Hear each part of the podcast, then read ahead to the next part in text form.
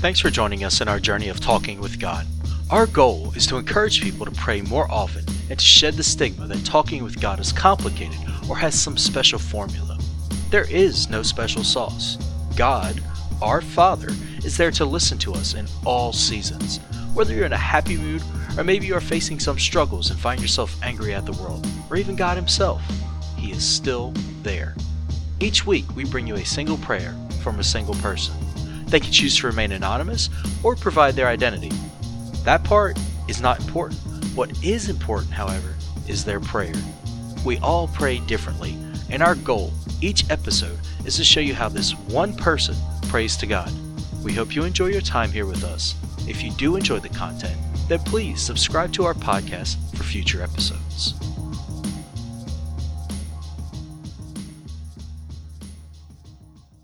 Thank you for joining me here again on Talking with God. I want to say how thankful that I am for you taking time out of your day to spend it with me. You know, last episode I wrapped up the path of prayer and I talked about the prayer life for our servant leaders. And those are pastors or deacons or someone in your local church that has influence. I also talked about some exciting news and my intention was to reveal that exciting news to you, but the delay in the episodes has been due to the coronavirus pandemic that we face on a global scale. So I do want to apologize for that because in the last two weeks, I've had to start working from home, and that has certainly been an adjustment not only for me, but for my family and the companies we work for.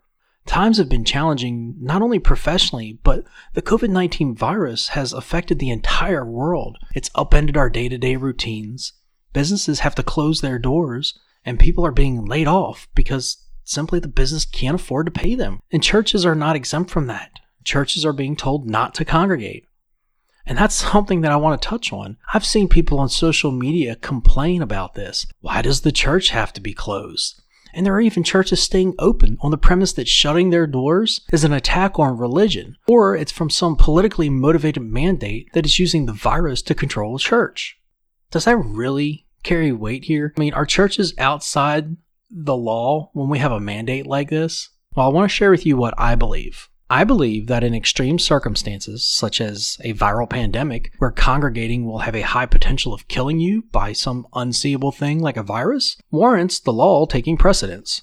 Each religion struggles with this. Catholics, for instance, want to pray in front of the Eucharist, and shutting down churches makes that very difficult. But is it really worth keeping the church open?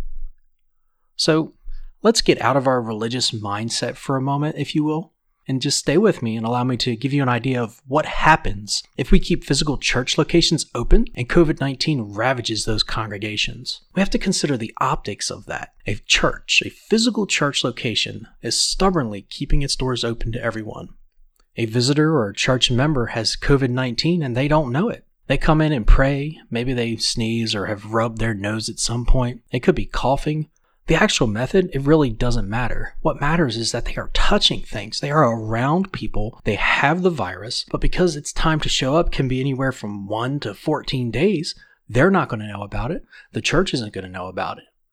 And so they come in and, and they worship or they're seeking God, and those are the things that we really do want them to do. But then let's say that the church has a service. Now you have other people touching those things. And then a week later, those people are exponentially infected.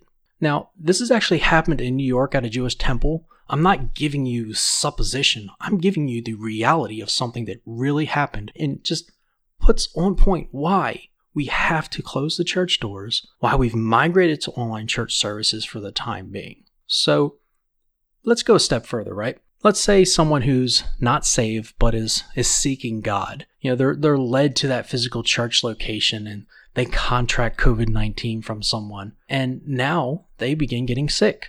Well, that person seeking God becomes very sick. They see that their sickness is linked to the church because other people at the church got sick. And so then they decide that God's a lie and that He punished them instead of saving them. And then they die, and then their soul is lost. And that's all because we kept the doors open in defiance of sound science and clean practices. And it doesn't stop there the media is going to grab hold of that. Anti religion, and it doesn't have to be anti Christian, but anti religious organizations are going to have a field day with that. And that doesn't just affect the church that you're at, it affects every church, it affects every place that we physically meet to worship and gather. And it doesn't just affect Christianity, it affects every religion, and it will for years to come. So Christ himself, he didn't teach about the church being a building. He taught us about the kingdom of heaven. And throughout the Gospels, you can find Jesus teaching on the characteristics of his kingdom. People, as they reflect the character of God in the world. That is what his kingdom is. And I'll say that again. Christ's kingdom are people that reflect the character of God in this world. Now, the church was never about brick and mortar. It's always been greater than that.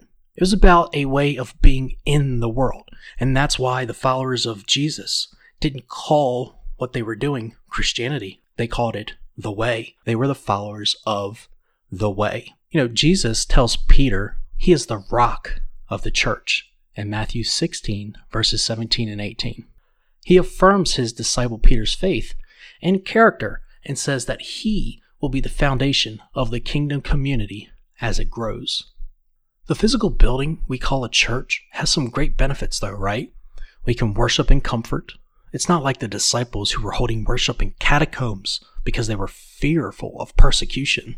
It gives us a centralized location for meeting. We don't have to schedule times to meet at this place one week and at this other place the next. And it also allows us to develop programs that do social goods while spreading the gospel. Our church does all kinds of events as a community outreach, and having a physical building makes all of that stuff super convenient. But it's not the church, and it never will be. Now, I'm saying all of that, and I just want you to be clear that I don't believe that a church is not necessary, a physical church is not necessary. It absolutely is. I'm a social butterfly. I don't know a stranger. My wife will tell you that. But at the same time, I like being where I am now and, and living and doing work for God. I want to do that. So sometimes we have to make a sacrifice about a physical location so that we can serve in a spiritual manner. So the Greek word ecclesia refers to the gathered ones or believers called into the community with God. And the book of Acts ascribes emotions and actions to the church. For example, Acts 5:11 says great fear seized the whole church. And Acts 15:3 said that the church sent them on their way. And when you look at it this way, you're not going to church. You are the church. Buildings don't have feelings, and they certainly can't send you somewhere. So, can we agree that closing the doors to the physical locations of churches, while painful, is the right move to make right now? I mean, isn't it? The Bible is how God reveals himself to us. What is there is what God wants us to know. Jesus was clear that we, the people, are the kingdom. We, the people, are the church. By closing the physical locations, we're ensuring that our church remains strong, not stricken. Friends, I love you and I want you to know that while we cannot meet and greet face to face, we can meet online. And many churches, like my own at Hudson First, are doing that. And the great thing is, is your church, wherever you attend, doesn't need a fancy setup. You can just whip out your phone, get a tripod, and live stream it. Sure, there may not be a worship band or any pomp and circumstance that some of us may be used to or expect. But let's be real. What your pastor is relaying to you from the Bible is far more important than all of those things. COVID 19 is a difficult thing for us right now, but is absolutely temporary. Jesus gives us access to the divinity of God, and your pastor and church leaders light that path for you. It doesn't matter if it's physical or digital in times like this. What matters is that we recognize and lean in to the fact that God is here with us. Jesus gave us a model to work with in how we live our lives. And I'd like to read an excerpt from Father James Martin. He's a Jesuit priest, and he said the following We believe that Jesus is fully divine and fully human, yet we sometimes overlook the second part. Jesus of Nazareth was born into a world of illness. In her books, Stone and Dung, Oil and Spit, about daily life in first century Galilee, Jodi Magness, a scholar of early Judaism, calls the milieu in which Jesus lived filthy, malodorous, and unhealthy. John Dominic Crossan and Jonathan L. Reed, scholars of the historical background of Jesus sum up these conditions in a sobering sentence in their book called Excavating Jesus. A case of the flu, a bad cold, or an abscessed tooth could kill. This was Jesus' world. In his public ministry, Jesus continually sought out those who were sick.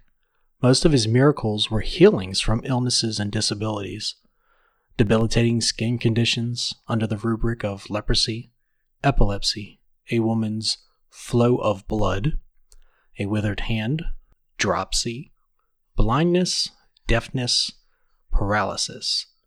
In these frightening times, Christians may find comfort in knowing that when they pray to Jesus, they are praying to someone who understands them, not only because he is divine and knows all things, but because he is human and experienced all things.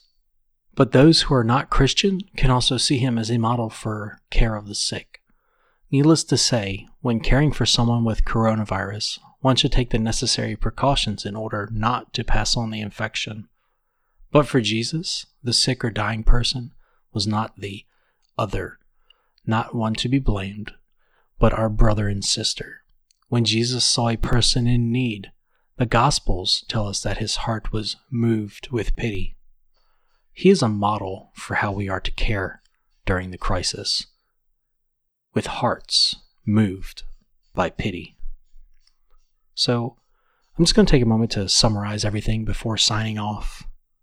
You are the church, not the building. The physical church doors are closed, but it's to protect you and everyone else.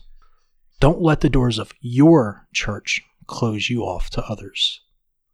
Encourage people to watch an online service share it on social media, and send it to your one, inviting them to join you digitally. And don't stop tithing if you can. I know the economic stability of the world and in personal lives is compromised, but the church is still there. They're working to serve you and everyone that needs them, regardless of their soul's position right now. And lastly, God loves you, Jesus loves you, and I love you. I only have one last favor to ask. Will you pray with me? God, we are living in difficult times. The world is being affected by a foe that is microscopic but devastating. It doesn't care whether it infects a lost or found person. Your children and those that have not found you are being devastated, and the world is fearful of what will happen. You are amazing and powerful. Your ways are incomprehensible to even the most studied theologians. You gave your Son up to adopt us. And these things show the heart of who you are your grace, your righteousness, and the peace that we can find in you. It's my prayer that instead of running from you, we fall into you more. Ignite a passion to seek you out as we battle something that we do not fully understand. Please give us and our leaders the wisdom of Solomon as we navigate how to live during this pandemic. Keep us safe, keep us devoted, and help us be a rock in the storm for others. Faith is knowing that our knowledge is not on par with yours and still having the heart to remain completely devoted to the hope that we have in Christ. We love you, Father, and we pray in Jesus Christ, your Son's holy name. Amen. Thank you again for taking time out of your day to spend with us. Can I ask a small favor? Okay, well, maybe it's a couple, but they are really important. First, can you subscribe to us? Second, if you're listening on Apple Podcasts, can you give us a rating and let us know how we're doing? That helps our podcast get discovered. And if I'm honest, it makes us feel good too. Even if it's just a one star out of five, it's crucial feedback so that we can improve. One last thing can you share this with your family or friends? We're on all major podcast platforms, and even if it's just two people, maybe your whole Facebook or Twitter, whatever you're comfortable with, we're happy to have that. It would mean the world to us, because every little bit helps us get discovered and allows us to share God's message to the world. We hope that by sharing this prayer with you, that you are encouraged to pray more often and more comfortably. And most importantly, your relationship with God grows in talking with Him. If you'd like to share a prayer, check out the link below and contact us. We love you and hope that you visit us again next week.